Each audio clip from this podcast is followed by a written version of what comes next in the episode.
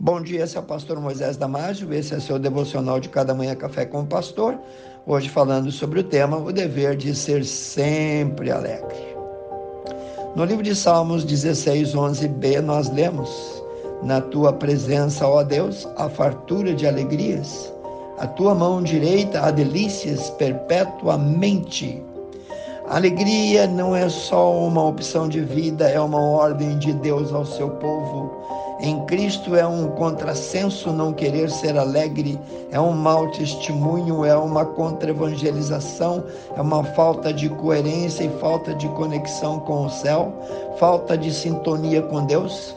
O mandamento da alegria está espalhado nas Escrituras sagradas, nos livros da lei, nos salmos, nos profetas, nos evangelhos, nas epístolas, no Apocalipse, no Velho e no Novo Testamento. Entendemos que nem todo mundo, todo tempo vai ser alegre. Afinal, ainda vivemos no mundo de dor, de pecado, de morte, de tristeza. Salomão já dizia: há tempo de chorar, há tempo de rir, tempo de plantear, tempo de saltar de alegria. Mas os momentos tristes na nossa vida sempre serão infinitamente menores. Palavra diz que o choro pode durar uma noite, mas a alegria vem pela manhã bem cedo. Os motivos de alegria do cristão são inteiramente opostos aos motivos seculares. A alegria do homem natural depende de ter e não de ser, depende de receber e não de dar, depende de galgar, de subir posições e não de ser servo e não de servir, depende de proteger-se e não de se arriscar na obra do Senhor. Deus não quer nenhum servo seu fora dessa ordem que ele deu quando ele disse: Alegre-se perante o Senhor teu Deus. O lar do cristão deve refletir gozo, alegria, paz e que realmente seja assim. Bom, Deus quer que você contagie todos que estão ao seu redor e que todos vejam em você a alegria de tê-lo como seu Salvador. Jesus disse aos poucos que estavam ao seu redor antes de subir em João 14, 27, Jesus disse assim: Deixo-vos a paz, a minha paz vos dou, não vou-la dou como o mundo dá, não se turbe o vosso coração, nem se atemorize o mandamento dele, a oferta dele é para você ser pelo menos uma centelha e com isso incendiar todos os seus familiares, todos os seus amigos, toda a sua vizinhança, toda a sua cidade, sentindo e transmitindo uma alegria diferente, não a alegria do carnaval, não a alegria do mundo, não a alegria da carne, não a alegria da night, mas a alegria que vem do céu, a alegria que jorra do Espírito Santo dentro do nosso coração. O apóstolo Paulo, escrevendo da prisão à igreja em Filipe, disse: Regozijai-vos sempre no Senhor. Outra vez vos digo: regozijai-vos. Está lá em Filipenses capítulo 4, versículo 4. Não devemos permitir que as perplexidades e tristezas da vida diária aflijam nosso espírito e nos entristeçam o semblante, se nós permitirmos, teremos sempre alguma coisa que nos atormente, nos aborreça, nos tire do sério.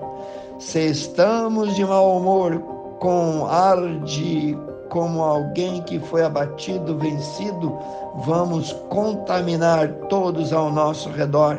Mas se olhamos ao lado, e vamos ver pessoas sedentas que precisam do nosso brilho, encontraremos o suficiente para nos fazer alegres e felizes. Se dermos sorriso, eles nos serão devolvidos se falarmos palavras prazerosas e alegres, assim nos falarão de volta. Quando o cristão se mostra sombrio, fechado, carrancudo, triste, ameaçado, nervoso deprimido, reclamando de tudo, como se sentirão nossos amigos? Eles vão é querer ficar bem longe de nós. Não fique empurrado, pois ficar travado, insonso, para baixo, dá uma impressão errônea da tua fé. Em alguns casos tem sido nutrida a ideia de que a alegria não é condizente com a dignidade do caráter cristão, mas isso é um erro.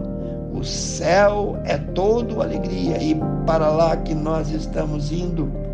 Se carregamos para nossa alma a alegria do céu e tanto quanto possível expressarmos em palavras, no comportamento no nosso meio, seremos mais agradáveis ao nosso Pai Celestial do que nunca.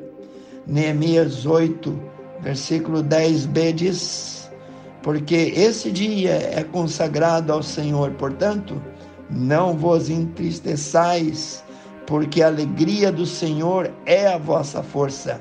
Não seja uma pessoa chata e pesada aos outros. Não rumine tristezas e reclamações Muitos se fazem a si mesmos infelizes com esse procedimento. Essas emoções depressivas causam-lhes grande dano à saúde, causando ansiedade, psoríase, insônia, esgotamento nervoso e lá vai. O processo digestivo, a nutrição é afetada e pode produzir grande dano, mas alegria e esperança no coração iluminam o caminho de outras pessoas. Diz Provérbios 4, 22. São vida para os que se acham e saúde para os que o têm como preciosa. Vou ler de novo o versículo. Provérbios 4, 22. São vida para os que as acham e saúde para o seu corpo. Pense nisso. Não é a vontade de Deus que andamos por aí tristes, impacientes, nem que sejamos levianos e precipitados. Como filhos de Deus, devemos cultivar um espírito alegre. Pense nisso. Quero orar contigo agora. Precioso Deus eterno Pai, abençoe cada pessoa, Senhor. Não importa quem. Não importa se ele está triste ou alegre, que ele possa ser achado, Senhor, por ti nesse momento, porque diz a palavra de Deus que o Senhor é a nossa força a nossa alegria. Que Deus te abençoe, passe adiante o devocional e eu te vejo no próximo Café com o Pastor.